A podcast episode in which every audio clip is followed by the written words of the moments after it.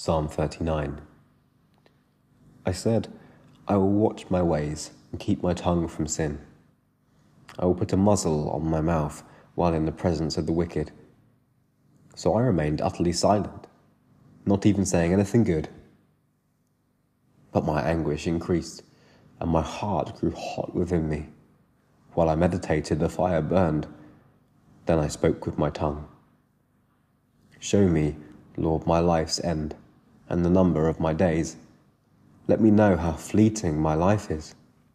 You have made my days a mere handbreadth. The span of my years is as nothing to you. Everyone is but a breath, even those who seem secure. Surely everyone goes around like a mere phantom. In vain they rush about, heaping up wealth without knowing whose it will finally be. But now, Lord, what do I look for? My hope is in you. Save me from all my transgressions. Do not make me the scorn of fools. I was silent, I would not open my mouth, for you are the one who has done this. Remove your scourge from me.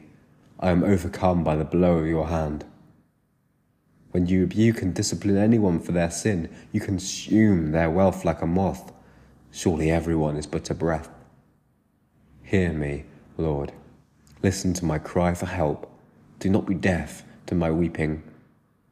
I dwell with you as a foreigner, a stranger as all my ancestors were. Look away from me that I may enjoy life again, before I depart and am no more.